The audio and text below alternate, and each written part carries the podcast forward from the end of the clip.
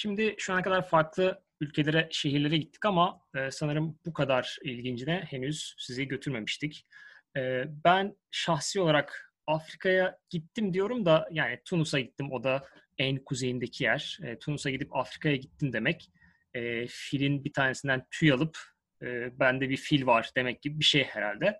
E, dolayısıyla sizi bu sefer Afrika'nın e, bağrına götüreceğiz diyebilirim. E, Gezenti Bünye Instagram hesabı Ebru e, bizim bu davetimizi kırmadı ve bize e, Madagaskar e, hikayesini anlatacak. Şehrin ismi ben telaffuz edemiyorum. Onu da Ebru'dan rica edeceğiz. E, Madagaskar'la ilgili dolu dolu hikayesini anlatmak üzere. Hoş geldin Ebru. Hoş bulduk. Herkese merhabalar. Ee, çok keyifli olacağını düşündüğüm ee, bir iki saatlik maceramıza hoş geldiniz diyelim o zaman. evet bakalım bizi e, yani Madagaskar nasıl gidilir? Ne, neden, nereden çıktı da e, bu fikir e, gittiniz? Daha önce Afrika'da başka yerlere gitmiş miydiniz? Şimdi e, öncelikle birazcık kendimden bahsedeyim bununla Tabii ilgili. buyurun. Hı hı. Ben uzun süredir fotoğrafçılıkla hayatını kazanan bir öğretmenim. Ee, Türkiye'de de Türkiye'de yaşarken, şu an Türkiye'de yaşamıyorum, Hamburg'da yaşıyorum. Türkiye'de yaşarken de e, işimin rahatlığı dolayısıyla birçok ülkeyi gezebilecek e, şekilde aranje ederdim hayatımı. Hala da öyle yapıyorum. E, Afrika'da birçok ülkeyi gezdim. E, gerek e, Kuzey, Kuzey Afrika'da zaten gezmediğim ülke kalmadı, Mısır hariç.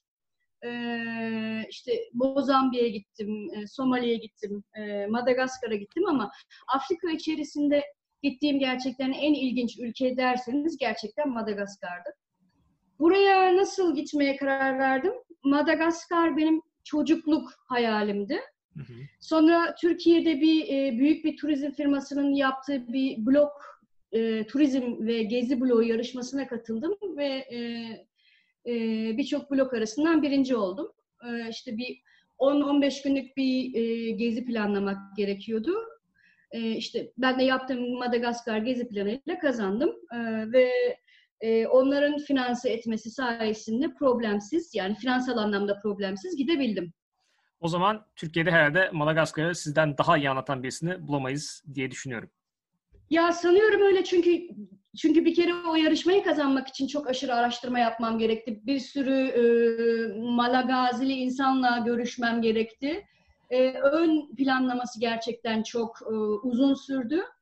E, ve hani bu öyle bir yarışmaydı ki gün gün planlamak ve o gün gün planladığınız her şeyi yapabilmek gerekiyordu. Yoksa e, ciddi anlamda bir ceza ödemeniz gerekiyordu. Hı hı. O yüzden e, hani planlanabilecek en iyi şekilde bir 10 günlük e, planlayıp sonra ben de kendim bir 10 gün uzattım. Hı hı. E, o yüzden sanıyorum evet Madagaskar'ı oldukça iyi bildiğimi düşünüyorum ki zaten gittikten sonra da aslında gittikten sonra araştırdığım her şeyin e, çok da kabil olmadığını gördüm. evet yani o zaten e, ilk kez gittiğimiz yerlerde bir şeyler okuyoruz birilerinin e, hikayelerini evet. okuyoruz ama sonra tamamen kendi hikayemizi yaşıyoruz durum oluyor sanırım. Orası aynen da. öyle. Aynen. Yani e, yaşadığım şeyleri şimdi anlattığımda eminim siz de şaşıracaksınız. Hem doğal olarak e, hem e, insani maceralar olarak gerçekten enteresan bir yerde. Şimdi e, isterseniz önce birazcık nasıl bir ada olduğundan bahsedeyim Madagaskar'ın. E, ben aslında en baştan adından başlamak istiyorum. Başkenti bu arada e, senin söyleyemediğin isim Antananarivo. Hı hı. Ama e, Fransızlar da sanırım e, eski bir Fransız sömürgesi tabii ki Madagaskar. Fransızlar da bu ismi uzun uzun söyleyemedikleri için Tananariv adını vermişler adaya. Şey evet. e, adanın başkentine. Adanın adı enteresan bir şekilde Marco Polo'nun kitabında yaptığı bir hataya, bir yanlışlığa dayanıyor. Marco Polo e, kitabında adanın adını e, yazarken e, Mogadishu ile karıştırıyor ve Madagaskar yerine Mogadishu yazıyor.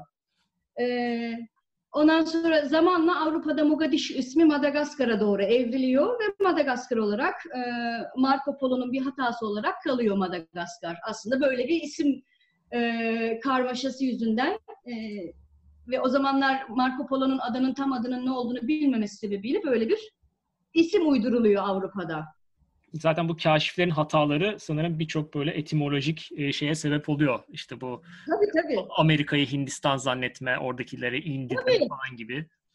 E, tabii ki e, şey Red Indian'ların yani Kızılderililerin isminin İngilizcesinin Indian olmasının sebebi de tabii e, Columbus'tu sanırım. Columbus'un e, Barbados adası ile ilgili yaptığı hata. evet işte bir anda bu böyle bütün e, belki binlerce yıl boyunca devam edecek bir şeye dönüşüyor sonra. Evet aynen öyle. Marco Polo sebebiyle e, sayesinde ya da yüzünden e, Madagaskar ismi Avrupa'da o şekilde anılmaya başlanıyor. Adanın coğrafi e, coğrafi oluşumu da çok enteresan. Bundan 88 milyon yıl önce Hindistan'dan ayrılan bir kara kütlesi. Yani Afrika'dan ayrılmıyor. Doğal olarak Malagaş e, yani e, Malagazilerin kullandığı dil e, Endonezya dillerine benziyor. Hindis Hint e, grubu dillerine benziyor. E, ve bu ada 88 milyon yıl önce Hindistan'dan ayrıldığı için e, adanın e, coğrafik izolasyonu sebebiyle de bitki örtüsü ve hayvanları dünyada e, dünyada hiçbir yerde bulunmayan bir bitki örtüsü ve e, hayvan e, oluşumu. Yüzde doksanı bu hayvanların ve bitki oluşumunun dünyanın başka hiçbir yerinde yok.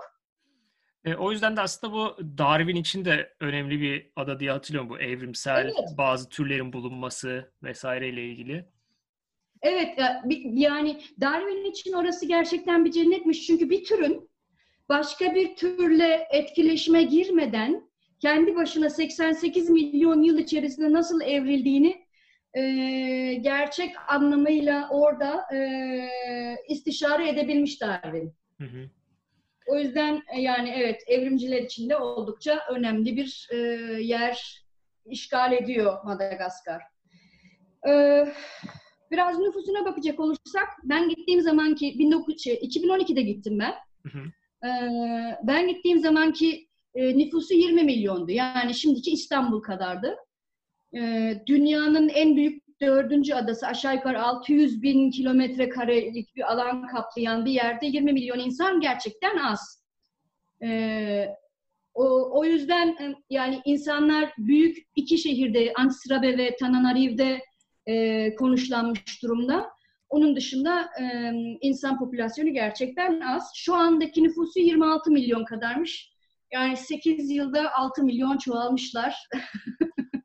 Yine de Burada... ben ben daha az beklerdim. Çünkü mesela Avustralya biliyorsunuz kıta, kocaman kıta. Orada 25 evet. milyon insan yaşıyor. Dolayısıyla Madagaskar büyük olsa da yine de e, beklediğimden çok diyebilirim yani nüfus olarak. Ama şimdi e, sana şöyle bir şey söyleyeyim. Ben kendim şöyle bir şey deneyimledim orada. E, Şiribin Nehri üzerinde dört gün kanoyla gezdik ve e, Şiribin Nehri bize izin verdiği sürece karaya yaklaşıp bazı küçük köylerde kalabildik. Bir keresinde o kadar küçük bir köyde kaldık ki yani 3-5 böyle 3-5 kulübeli, kulübede demeyeyim de böyle derme çatma sazdan yapılan kulübeli evlerde yaşayan aşağı yukarı 20 kişilik bir kabilede kaldık. Orada gerçekten yapacak hiçbir şey yok. Yani bir kadın ve bir erkeğin yapabileceği hiçbir şey yok çoğalmak dışında. Yani akşamları elektrik yok, su yok, radyo yok. Ee, kendi kendilerine müzik yapıyorlar, bazen oyun oynuyorlar. İşte SOS gibi bir takım oyunları var. Bizdeki damaya benzeyen bir takım oyunları var. Yani gerçekten yapacak bir şey olmadıkları için bu kadar hızla çoğaldıklarını düşünüyorum ben. Evet yani o zaman aktivite olarak e, nüfusu evet. arttırmak gibi bir Aynen. Şey yani e, dolaylı yoldan aktivite olarak nüfusu çoğaltmak diyebiliriz evet. Peki orada Şimdi, in, internet var mıydı diye sorsam çok absürt bir soru mu olur? Yok yok büyük şehirlerde internet var. Hı hı. Ee, yani şöyle bir şey ben e, o zaman e, bir e, işte e, telefon vericisinin dünyayı kapsayan bir işte şeysiyle gitmiştim. E, bir e, hani bu paketler oluyor ya dünya Hı-hı. paketi falan. Madagaskar'ı kapsamıyordu ama işte bana kapsadığını söylediler falan filan. Sonra bana böyle e, çok e, yüksek meblağlı bir şey geldi fatura o zaman. E, sonra onları hallettik vesaire ama e, yani şimdiki o şeyler Türkiye'deki şu andaki o vericilerin dünya paketleri Madagaskar'ı kapsıyor. Ama gerçekten sormaları lazım kapsıyor mu kapsamıyor mu gidenlerin. Çünkü çok ciddi anlamda faturalar geliyor. Ee, evet şey internet büyük şehirlerde var. Büyük şehirlerdeki otellerde e, Wi-Fi bulabiliyorsunuz. Ama küçük şehirlerde yani eğer sizin kendi paketiniz yoksa mümkün değil. Çünkü zaten gittiğim birçok yerde elektrik, içme suyu yok. İçme suyunu nehirden distile edip kullanıyorlar. Yani gittiğim birçok yer hali hazırda gerçek anlamda bundan bin yıl, iki bin yıl öncesi gibi yaşıyor. Yani hayvanlarla iletişimi, doğayla tuvalet yok. Gittiğim birçok yerde tuvalet yoktu. Yani o yüzden hani büyük şehirlerine gidilip tatil yapılabilir evet. Ama küçük yerlerinde ya köylerine vesaire gidecekseniz hani tuvaletsizliği e, göze almak durumundasınız. Her yer çamur, yol yok. Ama şimdi bunları ben daha sonra anlatayım. Şimdi öncelikle biraz daha nüfusundan bahsetmek istiyorum izin verirsen. Tabii ki. Şimdi burada 18 farklı etnik grup var. Vezolar, Tananalar e, ve 18 ayrı dil, 18 ayrı e, din var. E, işte Müslümanlar var, kendi özel dillerine inananlar var, çok tanrılı dinler var. E, ama halkın genel olarak konuştuğu dil Fransızca ve Malgaş. E, eğer Fransızca ve Malgaş bilmiyorsanız, ki ben bilmiyordum, gerçekten zorlanıyorsunuz ülkede. Yani bir şey satın almak bile yarım saatinizi alıyor. Böyle elle gösteriyorsunuz falan. Yani hani şu şu şu şu deyip gösteriyorsunuz. Bir de şu şu şu diye gösterdiğiniz malların çoğunun aslında ne olduğunu bilmiyorsunuz. yani ben orada ne yedim ne içtim. alıyorum ama ne alıyorum? Ha? Alıyorum ama ha, ne alıyorum? Şey. Alıyorum ama ne alıyorum? Hadi bakalım Allah kerim diye alıyorsunuz. Ee, ama yani aldığım şeylerin hiçbirinden hiçbir problem yaşamadım. Yani çünkü doğal mallar satıyorlar sonuçta. Eğer böyle enteresan meyvelere alerjiniz falan yoksa yani güzelce yiyorsunuz. Zebu var orada. Bizdeki öküzler gibi.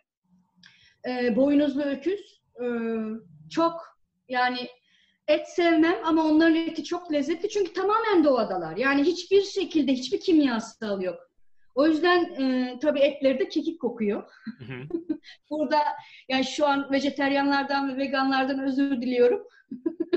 Ama Madagaskar'a gidiyorsanız e, vejeteryan ve vegan olmak çok iyi bir seçim değil. ya ben de çok et yiyen bir insan değilim ama mecbur kalıyorsunuz orada. Çünkü mutfakları genel olarak ete dayalı. Ee, dediğim gibi çok değişik tradisyonları var.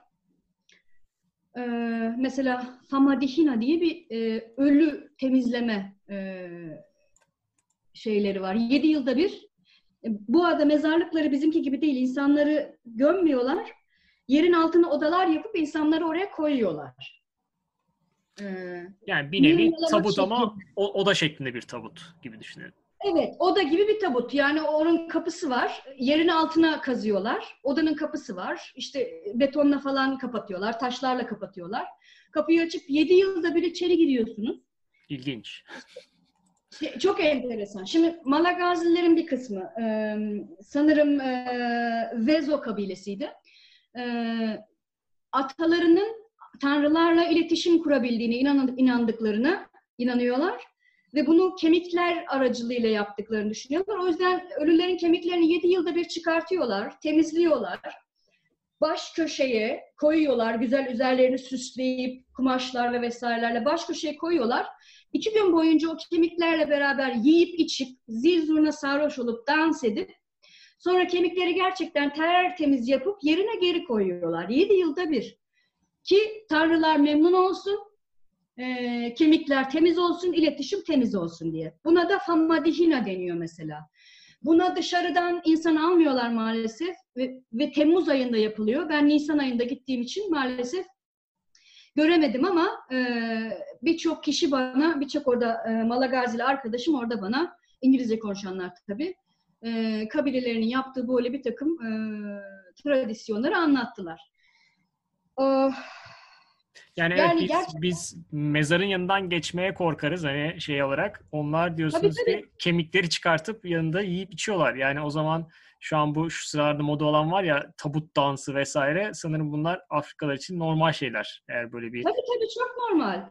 Yani şimdi e, ben çingeneleri çok severim. Birçok da çingene arkadaşım vardır. Mesela Belgrad'daki çingenelerin bir kısmı işte mezarın üstünde işte dans ederler, oynarlar, ağlaya ağlaya içerler.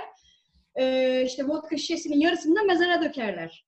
Ee, işte toplumların e, ölüme, e, doğuma, işte yaşayışa bakış açıları gerçekten çok farklı ve ben bu esnekliği e, Madagaskar'da öğrendim gerçekten. Yani çünkü bizim için işte ölüyü oradan çıkartıp yani ölüye saygı bizde çok farklı, onlar da çok farklı. Biz onları rahat bırakmayı seçiyoruz. Onlar çıkartıp temizlemeyi ve iletişimi sürdürmeyi devam ediyorlar. Yani bunu tercih ediyorlar. Meksikalılar işte yılda bir e, ölüleriyle işte konuşuyor gibi. Yani dünyanın birçok yerinde farklı farklı tradisyonlar var ama benim duyduğum en enteresan tradisyon, gelenek gerçekten Famadihina geleneği. Ee, şimdi e, birazcık tarihine bakarsak Fransa sömürgesi olarak e, uzun süre devam ediyor. 1960'da e, Cumhuriyetini ilan ediyorlar. E, ben ilk önce önce nasıl gittiğimden bahsedeyim. İstanbul'dan e, Dubai'yi, Dubai'den Mauritius adalarına uçtum. Aşağı yukarı 25 saat süren bir yolculuk toplamında. Morris adasından da e, pırpırlı uçakla Antananarivo'ya uçuyorsunuz. Antananarivo'da iner inmez dünyanın çok farklı bir yerinde daha hiç yaşayamayacağınız bir deneyimin ortasında olduğunu fark ediyorsunuz. Daha iner inmez. Her şey çok farklı. insanların bakış açısı çok farklı. Hemen etrafınızı ufak tefek çocuklar sarıyor. Onlara dikkat etmek gerekiyor. Çünkü suç oranı, çocuklar arasındaki suç oranı maalesef çok yüksek. Suçu genellikle çocuklara ve lemurlara işletiyorlar. Lemurları Tayland'daki gibi lemurları işte e, eğitip onlara hırsızlık yapmayı öğretiyorlar. O yüzden iner inmez e, Antananarivo'ya çok paranızla ilgili çok dikkatli olmanız lazım. Bir de para birimleri bizimki gibi de yap. Binlikleri çok para bozdurduğunuzda böyle e, çok fazla işe yaramayan ama bir avuç dolusu paranız oluyor. Tomar tomar. Onu nereye koyacağınızı falan iyi bilmeniz lazım. Yani hazırlıklı gitmeniz lazım. Bir tomar parayı nereye koyayım da çaldırmayayım diye.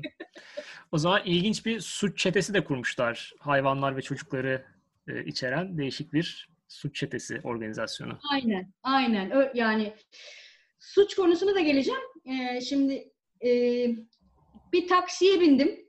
Yani sanırım hayatımın en çılgın taksi deneyimiydi. Taksiye bindim. Yani taksiye binince ne beklersiniz? Normal olarak şu otele gideceğim dersiniz. O da sizi götürür değil mi? Yani normal olanı budur dünyanın herhangi bir yerinde. Şimdi taksiye bindim. Ee, bir süre devam ettik yola. Sonra taksi hiçbir yerin ortasında durdu. Akşam da 8 gibi karanlık.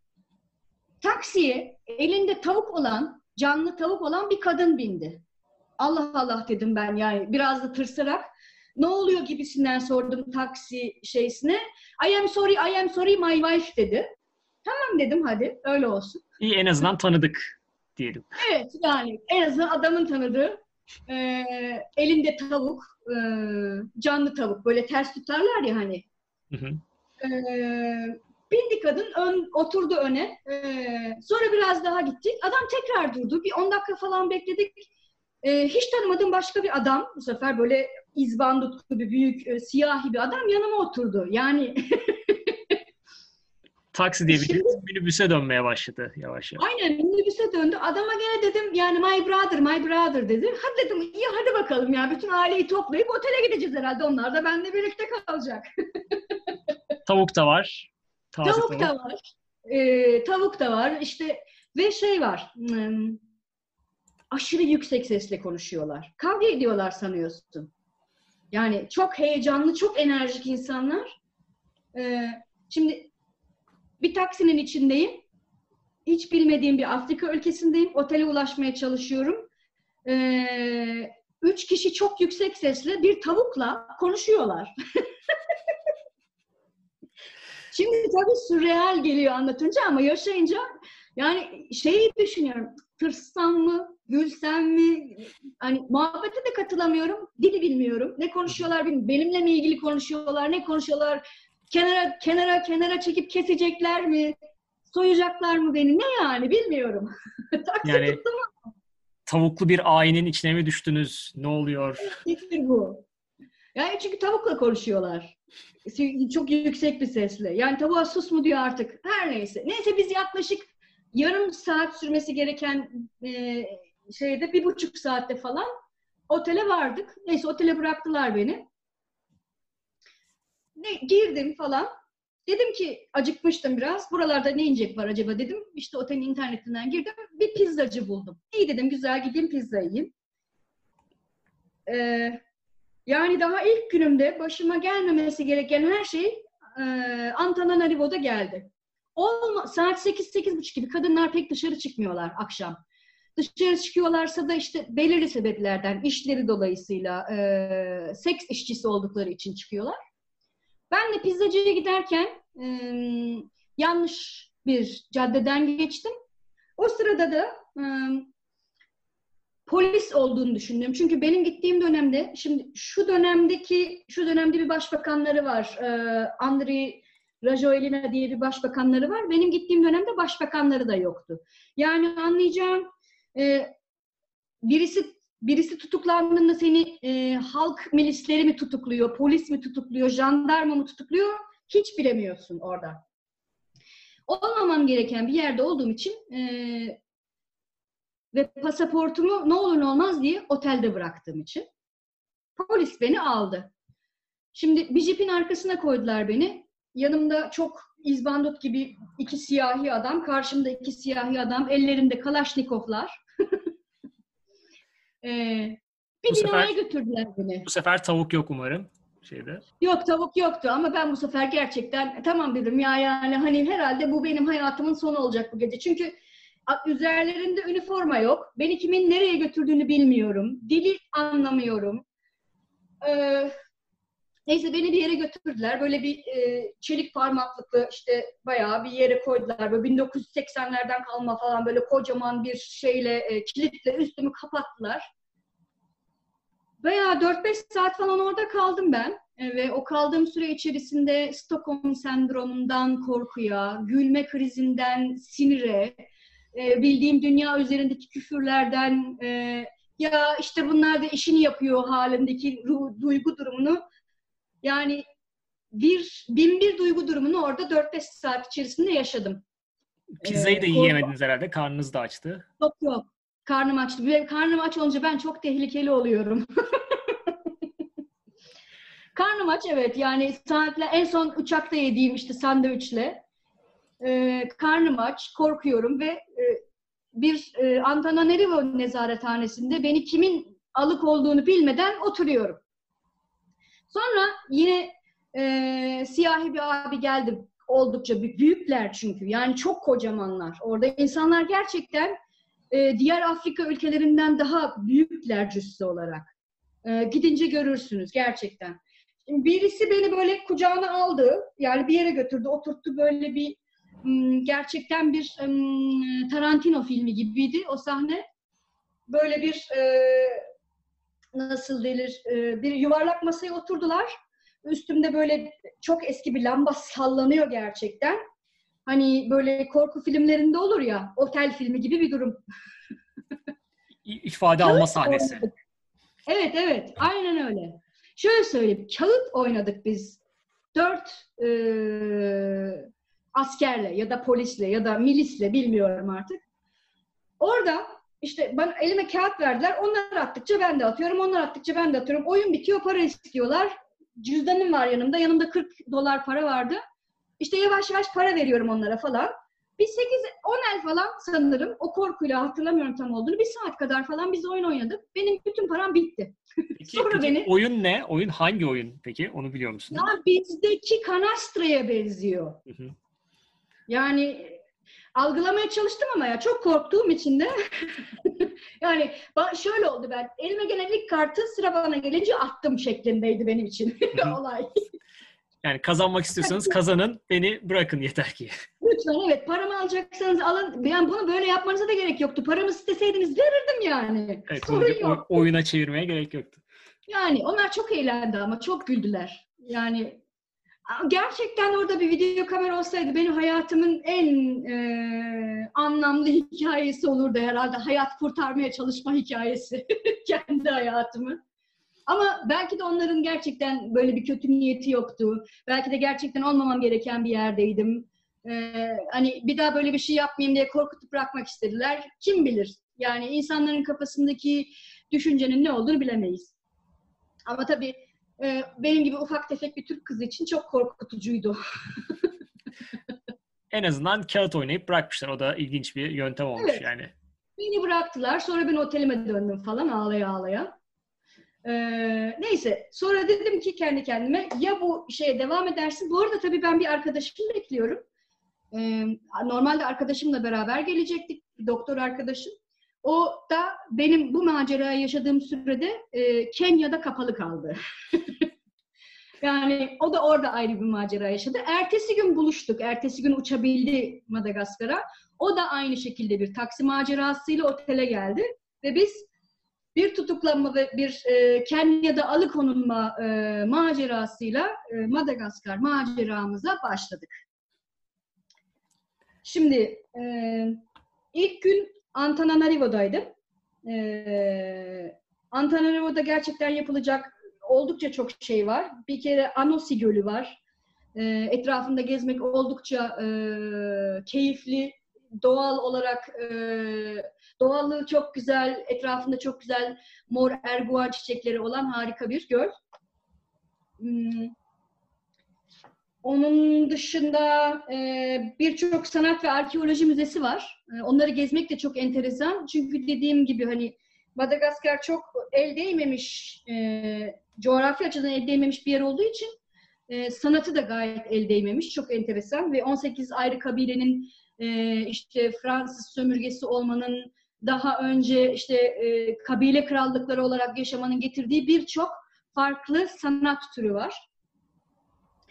E, çok hoş, güzel kiliseleri var. E, Roma Katolik Baş, Başpiskoposu'nun olduğu kiliseleri gerçekten, e, bu bina gerçekten gotik tarzda yapılmış hoş bir bina. Antananarivo'nun çok eklektik bir mimarisi var. Hmm, sömürgelerden kalma, işte kendi e, mimarileri. Yani şehrin ne tarafına bakarsanız, en tepesine çıkıp e, kale tarafına nereye bakarsanız sanki 4-5 ayrı şehir varmış gibi gelir size.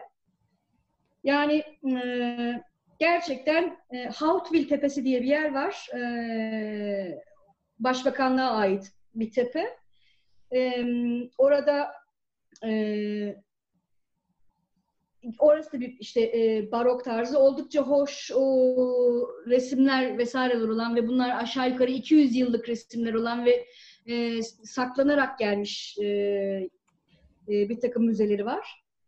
Um, onun dışında Antananarivo'da e, Ananeleko Market diye bir e, market var. E, burada mesela kızarmış kertenkele yiyebiliyorsunuz. Yani veganlar e, gelmesin dediniz. Şimdi kertenkelelere kadar geçtik sanırım şeylerden. Et yani yani. evet.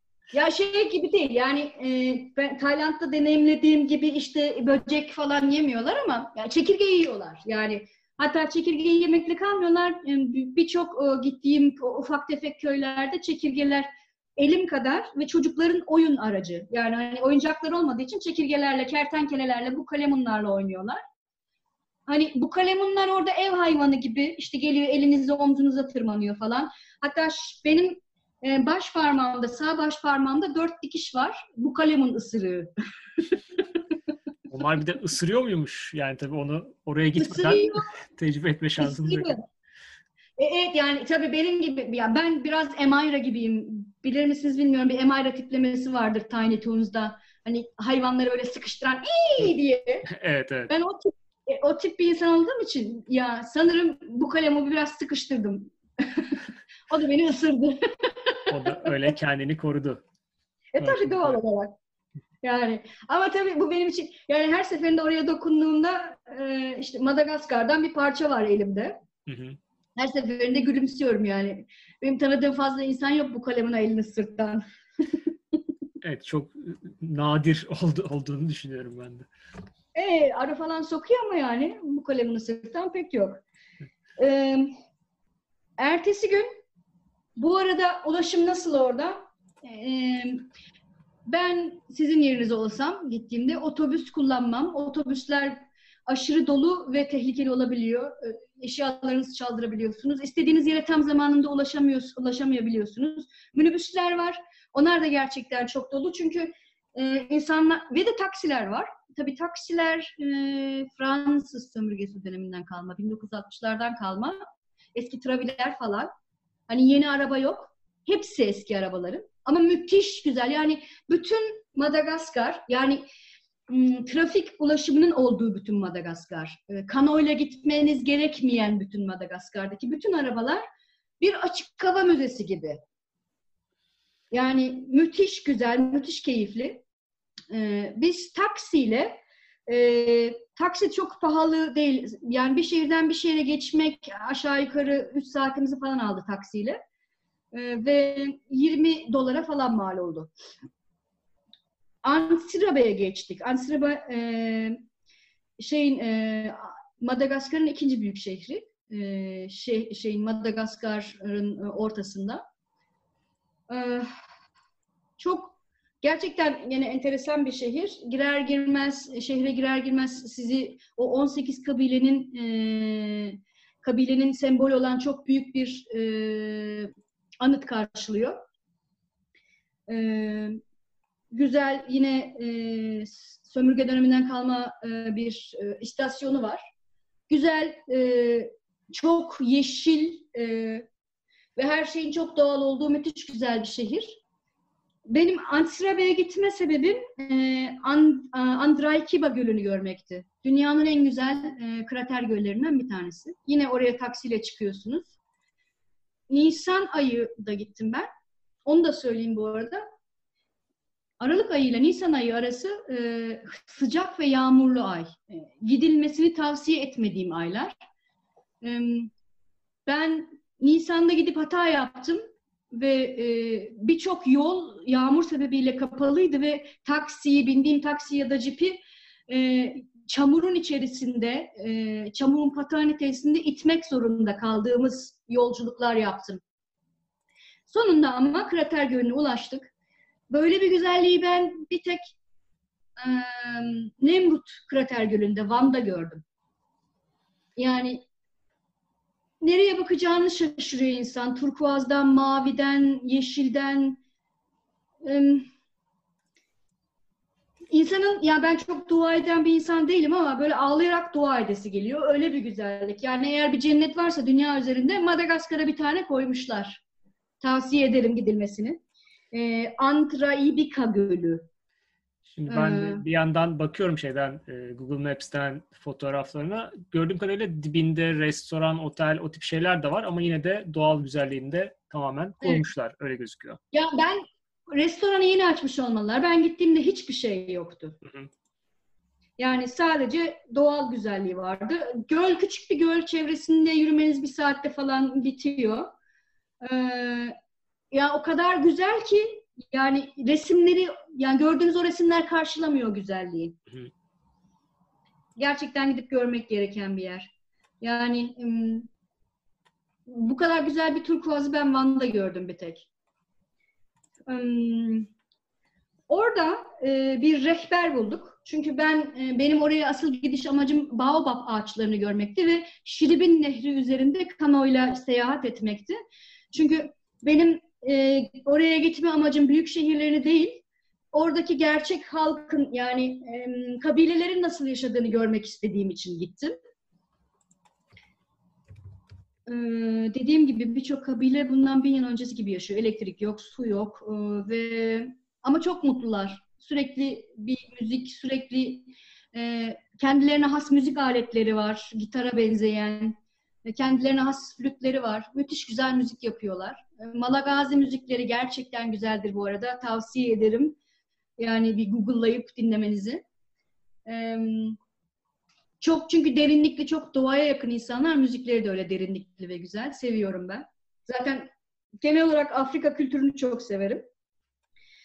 Ee, bir Şiribin Nehri'nde şey olmadan, rehber olmadan gezemiyorsunuz. Mümkün değil.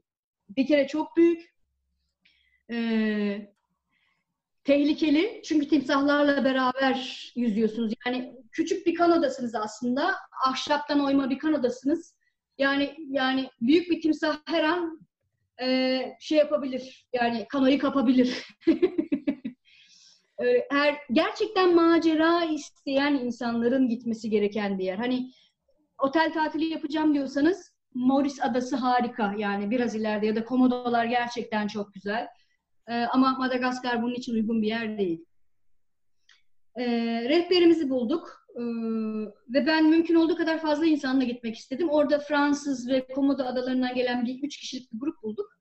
Aşağı yukarı sekiz kişi falan iki kano e, Şiribin Nehri'nde yolculuğumuza başladık. Miandrivazo kentinden. E, böyle oldukça çamurlu, e, oldukça fiziksel olarak zorlayan e, ve mutlak şekilde e, sıtma olma ihtimaline karşı ilaç almanız gereken bir dört günlük harika bir macera yaşadık. Ya böyle bir şeyi bir daha hayatım boyunca yaşayamam. Yaşamak da istemem. Çok zordu çünkü. Bir kere tuvaletsizlik çok zor. Ee, onun dışında hani yediğiniz şeylerin hijyenini sorgulayabiliriz. Çünkü doğada yapıyorsun yemeği. Ee, balık satın alıyorsun. Ee, yani kenardaki balıkçıdan. Ama şeyi biliyoruz. Şiribin Nehri hiçbir şekilde kimyasal olarak zehirlenmiş bir nehir değil. O yüzden tutulan balıkların hiçbir şekilde kimyasal problem yaratmayacağını garanti edebilirim. Çünkü etrafta hani onu zehirleyecek bir fabrika, bir endüstri yok. Doğal olarak da tamamen e, hani kendi kiripası şey, şeyin e, nehrin. Nehrin rengi bu arada bakır rengi, dibini göremiyorsunuz. E, o yüzden pirok sürücüleri e, bazı yerlerde çok sığ olabiliyor. İşte kano oraya takılı kalabiliyor vesaire. Pirok sürücülerinin çok deneyimli olması gerekiyor. Ee, isteyenler bana Gezenti Bünye'den yazabilirler. Onlara rehberlerin telefon numaralarını verebilirim gitmek isteyenlere. Yani gitmek isteyenler için e, oldukça fazla yardımda bulunabilirim. Oradaki insanları da tanıdığım için. Gördüğüm, gördüğüm kadarıyla kanolar da gayet doğal. Ee, direkt tabii, ağaçtan tabii. yapılmış kanolar tabii. görüyorum. Büyük baobab ağaçlarından yapılmışlar. Baobab ağaçları e, şöyle söyleyeyim 18 kişi bir ağaca zor sarılıyor. O, o, o büyüklükte. O ağaçların ismini de ben ilk olarak Küçük Prens kitabından duymuştum. Evet. Ve sonrasında da e, birçok kez karşıma çıktı bu Afrika hikayelerinde. Şimdi bu sefer siz de bahsediyorsunuz. Görmüş ve sarılmış birisi olarak bahsediyorsunuz sanırım. E, sarıldım, öptüm, konuştum. yani bende biraz böyle bir hafif e, şamanik bir delilik vardır. E, bitkilerle, hayvanlarla konuşurum. Genel olarak insanlarla konuşmaktan daha çok seviyorum hayvanlarla, bitkileri konuş, bitkilerle konuşmayı. Nerede kaldık? Evet, Sonunda evet bu çok doğal e, ağaçlardan yapılmış 3-4 kişilik kanolarla Şirevin Nehri'ne çıktık. Um, aslında büyük bir köyde kalmayı planlıyordu rehberimiz. Ama bazen ve yağmur ayıysa eğer e, şeydeki nehirdeki e, akıntı çok fazla. Akıntı bizi e, büyük köye yanaşmamıza, bizim büyük köye yanaşmamıza engel oldu. Ulaşamadık yani büyük köye. Ve akıntı bizi nereye kadar götürdüyse oradaki köyde kalabildik. İlk gece gerçekten e, bir hiçliğin ortasında kaldık. Yani böyle iki üç kulübe, işte aşağı yukarı 20 e, 20'si çocuk, 2-3 e, büyük insan bize e, kendi köylerinin e, ortasındaki yeri verdiler. Biz de oraya çadırlarımızı kurduk. Etrafta dolaşmaya başlarken yani etrafta dolaşırken ben hiç böyle bir gökyüzü görmediğimi fark ettim. Gökyüzü yerle bir. Bulutların rengi beyaz değil, pembe. Pembe, bulutlar pembe. yani böyle toz pembe gerçekten ve sanki nehir bize hoş geldin der gibi iki tane çok büyük, çok görünür gökkuşağı. Yani böyle etrafıma baktım. Her yer yemyeşil, bulutlar pembe. iki tane üst üste gökkuşağı var. Zebular mı oluyor? Etrafta insanlar. Yani ve e, çok her şeyimiz ıslanarak nehirden böyle bata çıka bata çıka üstümüze sülükler yapışarak neredeyse öyle bir yere çıktık ve onun bütün bu zorlukların sonunda böyle bir manzarayla, böyle bir muhteşem manzarayla karşılaşınca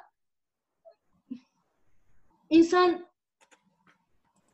sesini çıkaramıyor, ağzını açamıyor. Yani sanırım doğa olarak gördüğüm en güzel doğa, doğal yerlerden biriydi. Yani, yani çok müteşekkirim. Böyle bir yani böyle bir güzelliği yaşama fırsatı bulabildiğim için. Dünya bir anda ben bu kadar güzel olabiliyorum aslında diyor herhalde orada öyle evet, bir doğanın evet. içerisinde.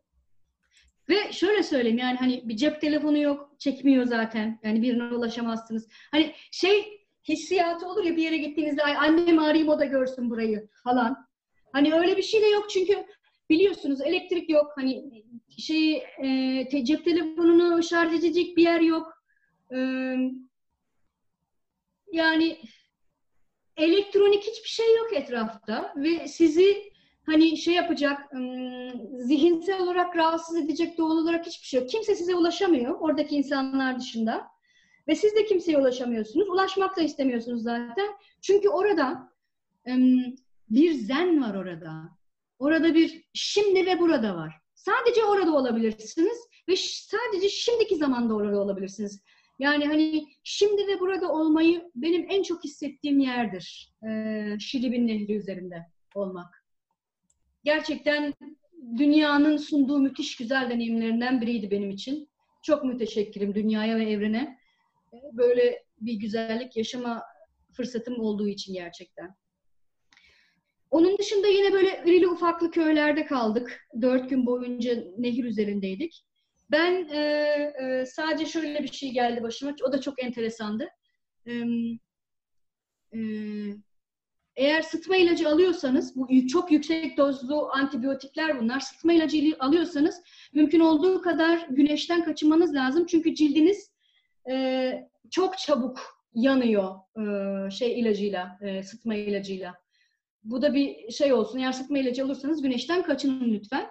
Ben her yerimi kapattım ama ellerimi kapatmayı unuttum. Ee, ve ben ya çünkü fotoğrafçı olduğum için mümkün olduğu kadar oldukça çok fotoğraflamaya çalışıyorum doğal hayatı oradaki. Ellerim ikinci derece yanık oldu. Hmm, sırf güneşten. Sırf güneşten evet. Zaten güneş Nisan ayında bile akşam 6'ya kadar tepenizde yani oradaki güneş çok acımasız. Buradaki bizdeki güneş gibi değil. Çok acımasız bir güneş. Bir anda hani yani bir anda susuz bırakabiliyor sizi, bir anda yakabiliyor. Alışkın değilseniz. Yani biraz daha vahşi bir güneş oradaki. Çünkü ekvatordasınız, direkt geliyor. Yani ekvatora çok yakınsınız. Hmm, hani ama mesela saat 6'da güneş doğuyor, 6'da tık diye e, güneş kayboluyor ve bir anda karanlık oluyor saat 6'da. Bir anda karanlık oluyor. Neye uğradığınızı şaşırıyorsunuz. Yani her şeysiyle şaşırtıcı bir yer. Neyse benim ellerim yandı. Yanımda da doktor bir arkadaşım var Aybala. Şimdi Amerika'da çalışıyor. Ona da buradan selamlar, kocaman öpücükler. Ee, Aybala'ya dedim ya Aybala bu iyileşmez mi? O da bana dedi ki ya Ebru dedi yani bu yanık olmuş. Hangi yanık çabucak iyileşir? Ben o yanı yani işte şeyle şey gücüyle falan oradaki kadınların gücüyle onlar böyle bir baktılar işte bir şeyler sürdüler falan. Ee, ertesi sabah ellerim hala yanıktı ama ha, kullanabilecek hale gelmişti. Mesela orada da doğanın gücü, o kadınların, o kabiledeki kadınların gücü, onların ilaç olmaksızın e, doğadaki e, var olanları kullanıp kendilerini iyileştirme güçleri, e, kendilerini herhangi bir şeyden bağımsız var etme güçleri e, olağanüstü bir güzellik orada yaşadığım bir şeydir yani oradaki kabile kadınlarının ellerimi iyileştirmesi. Ee, batı tıbbına karşın. Sanırım psikolojik olarak da olumlu zaten oradaki şey. Tabii. Hava. Psikolojini bozacak bir şey yok ki orada. Dünyadan habersizsin. Haberin yok. yani gerçekten doğanın içerisinde yani derdin yiyip içmek, yiyecek şeyler bulmak, içecek suyu distile etmek, işte inekleri gütmek, tarlan varsa tarlandan aldıklarını şey yapmak, onları satabiliyorsan satmak, satamıyorsan yemek. Böyle yani hani ım, basit, sade ama derinlikli bir hayat. Yani. O yüzden o dört gün tabii çok büyük zorluklar var. Ee, yani bir batıdan gelmiş ve batının lükslerine alışkın olan bir insan için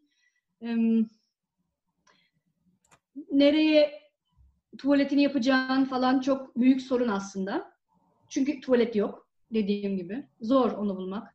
Ee, kaldığımız küçük otellerde de, küçük şehirlerdeki küçük otellerde de mesela hmm, su var ama mesela su böceklenmiş. İşte o böcekleri ayırıp e, bir kenara ayırıp işte kalan suyla yıkanmaya çalışıyorsun.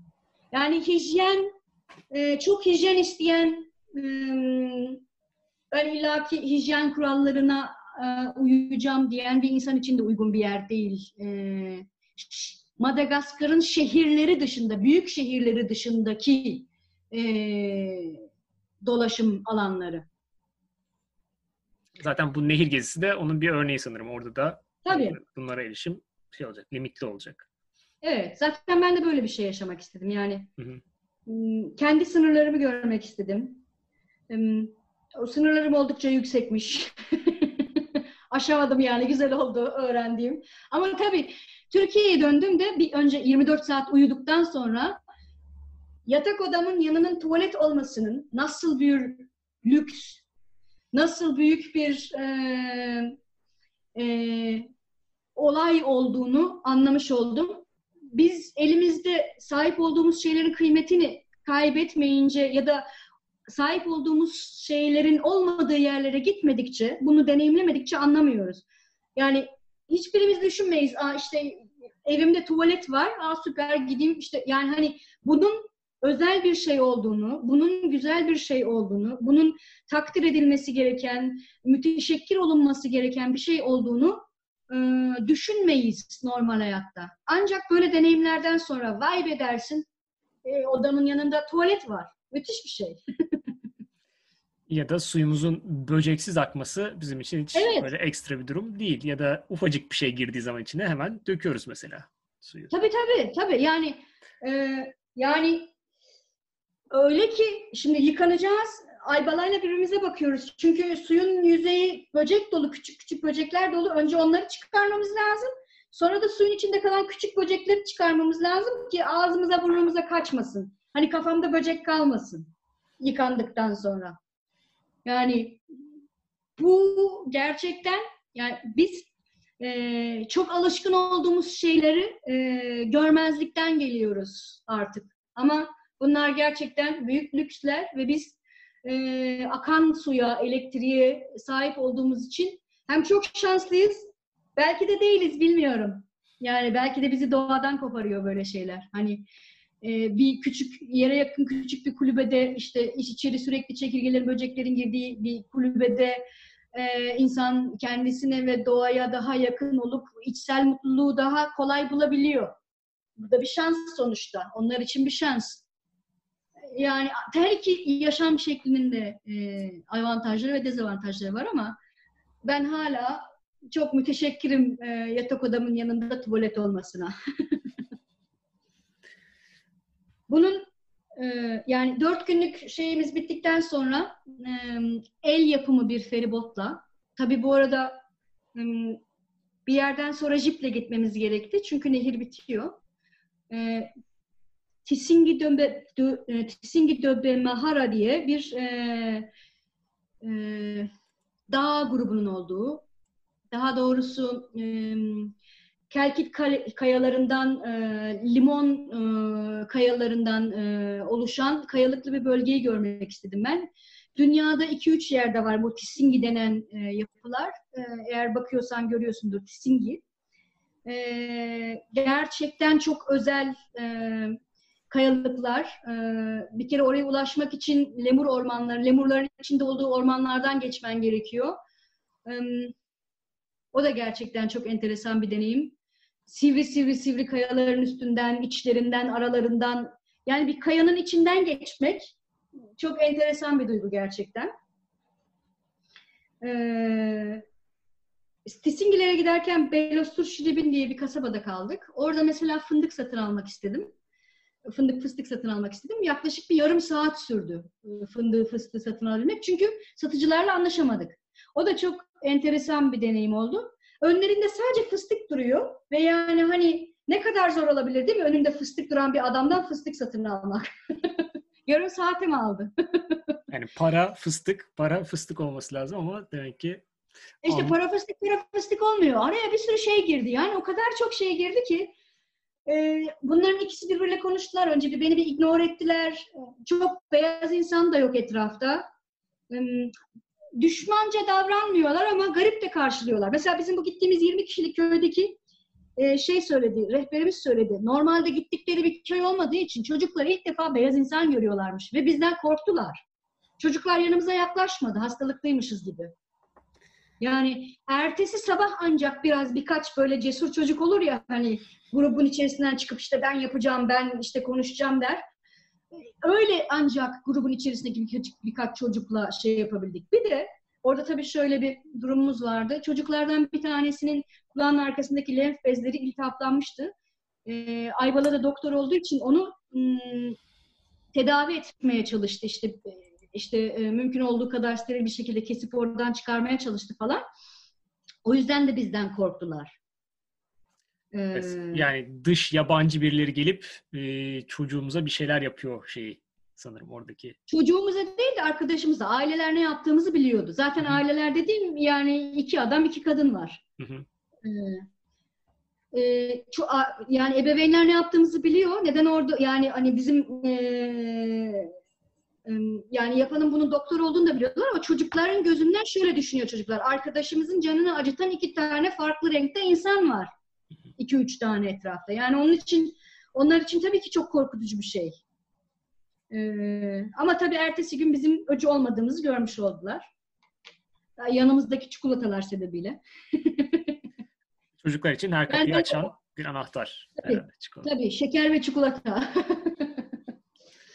ee, ertesi akşam daha enteresan bir yerde kaldık. Bu sefer iki bir, bir, bir ebeveyn, iki de çocuğun e, mısır tarlasında kaldık. E, yani ben hayatımın en güzel uykusunu uyudum orada. Ee, şey bu arada sürekli yağmur yağdığı için çadırlar sürekli şey içerisinde e, su içerisinde doğal olarak çadırda kalmak yerine hadi dışarıda yatayım uyku tulumunda diyorsun. Ama dışarısı 40 derece uyku tulumu tabii mümkün olduğu kadar e, ince bir uyku tulumu olması gerekiyor. Ama uyku tulumunun içine de girmek gerekiyor çünkü bu sefer e, börtü böcek sivrisinek yiyor. Yani e, oradaki sıtma da gerçekten tehlikeli. E, beyinde tümör oluşturan e, çeşitli bir sıtma. O yüzden hani mümkün olduğu kadar insanın kendisini koruması gerekiyor. Fakat o gece gerçekten büyük bir sessizlik içerisinde bir omuzumdan öteki omuzuma uzanan yıldızların altında, Samanyolu'nun altında mışıl mışıl uyudum. Hiç bu kadar güvende hissetmemiştim kendimi. Hmm, elimi uzatsam yıldızları koparacak gibiydim. Hmm, sevinçten ağlaya ağlaya uyudum. Çok inanılmaz güzel bir deneyimdi. Bu kadar güzel bir gökyüzü, yıldızların bir omuzundan öteki omuzuna zıplamaları. Poetikti yani, şiirsel bir deneyimdi. Evet, yani hijyen açısından problematik olabilir ama bu güzellikleri de herhalde daha başka bir yerde yaşamazdım. Dediğim gibi dünyanın en güzel uykularından birini uyudum. Çok derin, 3-5 saat süren, çok e, sağlıklı ve çok güvenli. Hiç o kadar güvende hissetmemiştim kendimi. Ve güvende hissedebileceğim bir yerde değilim aslında. Hiç tanımadık bir yerdeyim ama çok enteresan bir deneyimdi gerçekten. Güzeldi. Sıfır e, ses kirliliği, sıfır ışık kirliliği. ve Böylece tamamen doğayla ve yıldızlarla baş başa bir uyku. Aynen, aynen. Yani kimisi için ürkütücü olabilir. Normalde benim için ürkütücü olabilecek bir deneyimken ee, mucizevi, muhteşem, ım, ruh kamaştırıcı bir deneyime dönüştü gerçekten. Yani orada ya ruhumun güzelleştiğini hissettim. O güzellikle beraber. Her şeyle bir olduğumu hissettim. Yani garip bir epifani deneyimiydi diyebilirim. Sonra da uyuyakalmışım gerçekten. Harikaydı. Bunun dışında sonraki günlerde e, yolumuzu asıl görmek istediğim, öpmek istediğim, sarılmak istediğim, dokunmak istediğim Baobab ağaçlarının olduğu Baobab Avenue tarafına çevirdik. Ee, bir yol düşünün. Bu yolun etrafında en genci 2000 yaşında olan ve en küçüğünün 3 insanın, 4 insanın zor sarılabildiği ağaçların e, etrafında çevrili olduğu bir yol düşünün. Toprak bir yol. Etrafında çok büyük, kökleri sanki tepedeymiş gibi duran yapraksız ağaçlar var. Baobab ağaçlarıyla ilgili şöyle bir şey var. Hmm, efsane var orada. Baobab ağaçlarının Tanrı'nın yarattığı ilk ağaç olduğunu düşünüyor oradaki kabileliler, kabile üyeleri. Ve Tanrılar ağaç yaratma konusunda acemi oldukları için köklerini yere değil de tepeye doğru uzattığını bu ağaçların düşünüyorlar. Yani baobab ağaçları onlara göre Tanrı'nın yarattığı ilk ağaç ama yanlış yaratılmış ağaçlar. yani ters yapmışız bunu diye. Evet, ters, güzel. ya bu ters dikmişiz biz. Evet, ya bunda bir problem var. Sanki yaprak olması gerekiyordu da ya demek ki biz bunu ters dikmişiz diyen tanrıların olduğunu düşünün. Bana yani, bir, bir, anda da şey gibi geliyor böyle kafasını gömmüş deve kuşu gibi bir yandan da bakınca evet. şöyle bir boynu. Evet evet hani e, dünyanın geri kalanından haberdar olmak istemeyen ama işte kendi güzelliğinin de farkında olmayan, kendi muhteşemliğinin, kendi ihtişamlarının farkında olmadıkları için daha güzelleşen ağaçlar. Ee, gerçekten bir terslik var diyorsunuz. Yani kök gibi görünüyor böyle çok yüksek aşağı yukarı 20-30 metre yüksekliğinde 3-4 e, kişinin çok zor sarılabildiği bir tanesine biz yani aşağı yukarı 18-20 kişi sarılamadık. Yetmedi yani. Aram, insan üzeri, ya orada bulunan insan popülasyonu o ağaca sarılmaya yetmedi. Öyle bir düşünün yani. Yani benim şöyle düşünsem kolum aşağı yukarı bir yerden bir yere bir buçuk metre kadar olsa ki ben ufak tefek bir insanım. Yani o ağacın eni en az 25 metre. Ee, bazılarının öyle.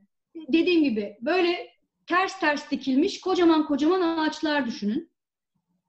Uzun bir yol ve o yolun sonunda e, dans eden böyle şey işte tarımdan dönmüş siyahi insanların dans ettiklerini düşünün. Yani bu da sürreal. Çok sürreal. Rengarenk giyinmiş insanlar o yolun sonunda dans ediyorlar. Çocuklar karşılıyor sizi. Çocuklarla beraber yürüyorsunuz. Çocuklar zaten ağaçlarla, kuşlarla, böceklerle konuşmaya alışkın. Gidiyorlar, sarılıyorlar, öpüyorlar. Yani doğaüstü, sürreal bir deneyim. Baobab e, Avenue dediğimiz baobab ağaçlarının olduğu yerler.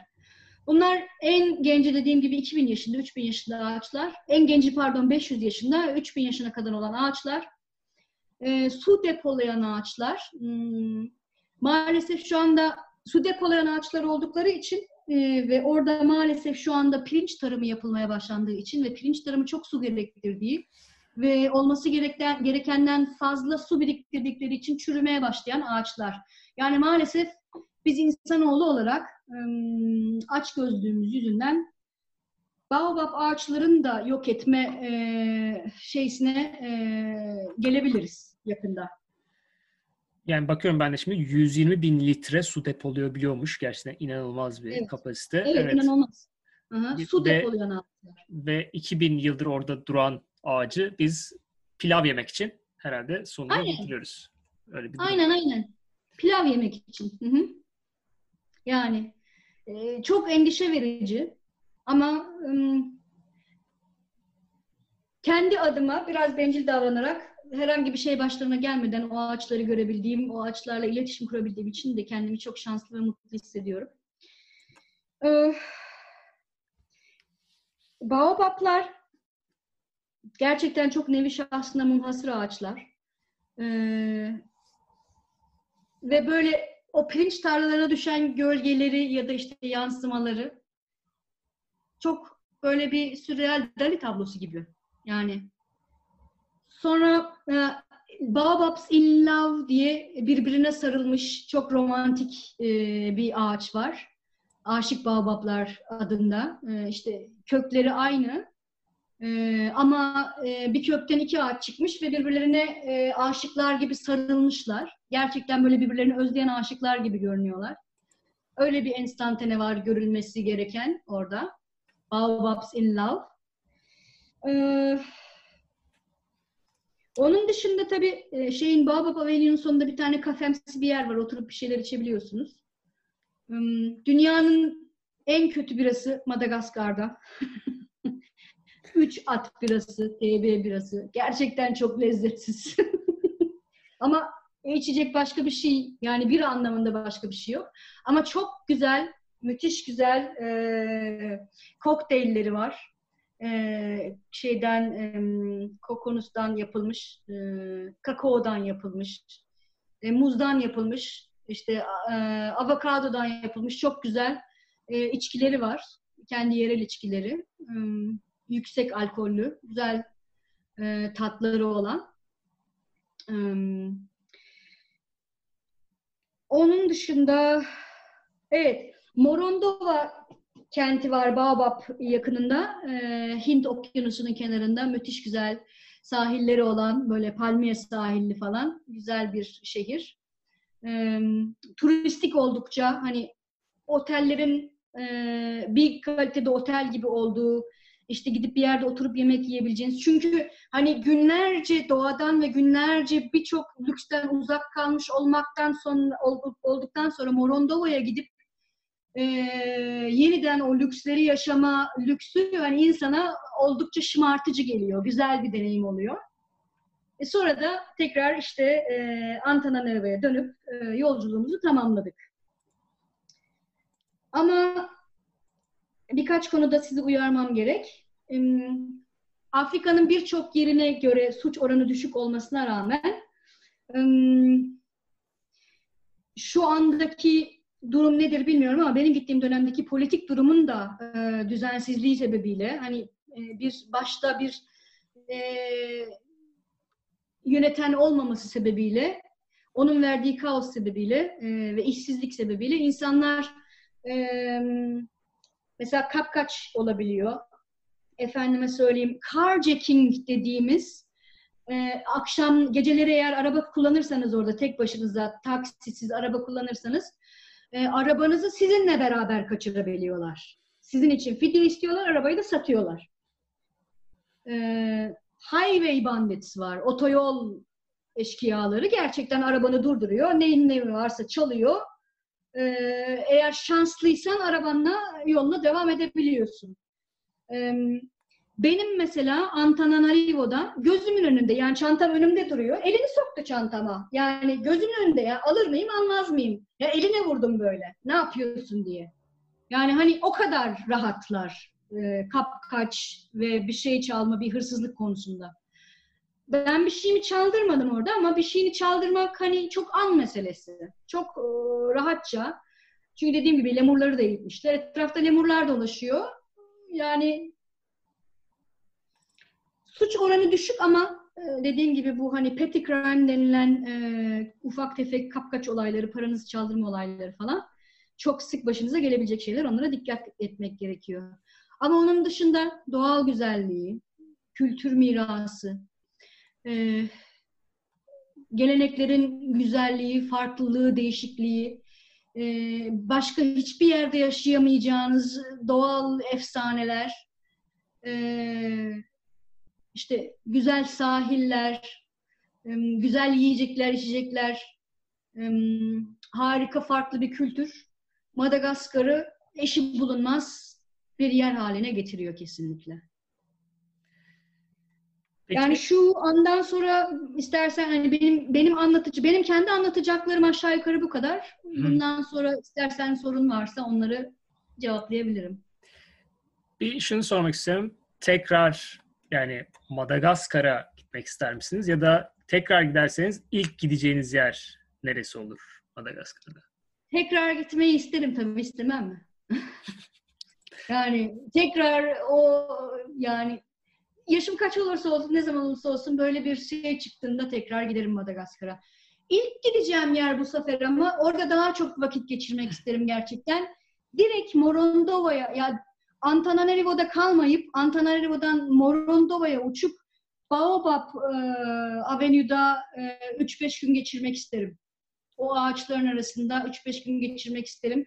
Ve e, Şiribin Nehri'nde tekrar o kano yolculuğunu, o şelalelerin, o yeşilin, o pembe bulutların, o insanın ağzına değecekmiş kadar yakın bulutların, o bakır rengi nehrin içerisinde hiç tanımadığın insanlara güvenmek durumunda kalma hissiyatını yaşamayı çok isterim. Yani gölün kıyısına şöyle ki bir kere e, kanonun üstünde tabii çişimi yapmak zorundayım. Geldi yapacak bir şey yok. Kenara çektiler. Ya kenar derken de yani çekebilecekleri en mümkün yer balçık. Yani her yer balçık. Kanonun içerisinde bana bakmak zorunda. Ben affedersin yani e, ihtiyacımı görürken bana bakmak zorunda olan dört tane daha insan var. Onlara dedim ki lütfen kafanızı çevirin ve kendi dilinizde şarkı söyleyin. Yapamayacağım yoksa. e, hatırlıyorum yani e, Daniela kafasını çevirip e, İngilizce bir şarkı söyledi. İşte e, rehberimiz kafasını çevirip e, kendi dilinde Malgaçça bir şarkı söyledi. E, Aybana kafasını çevirip e, arkadaş şarkısını söyledi ve ben balçığın içerisinde ihtiyacımı giderdim. Zaman çok sesli bir koro eşliğinde.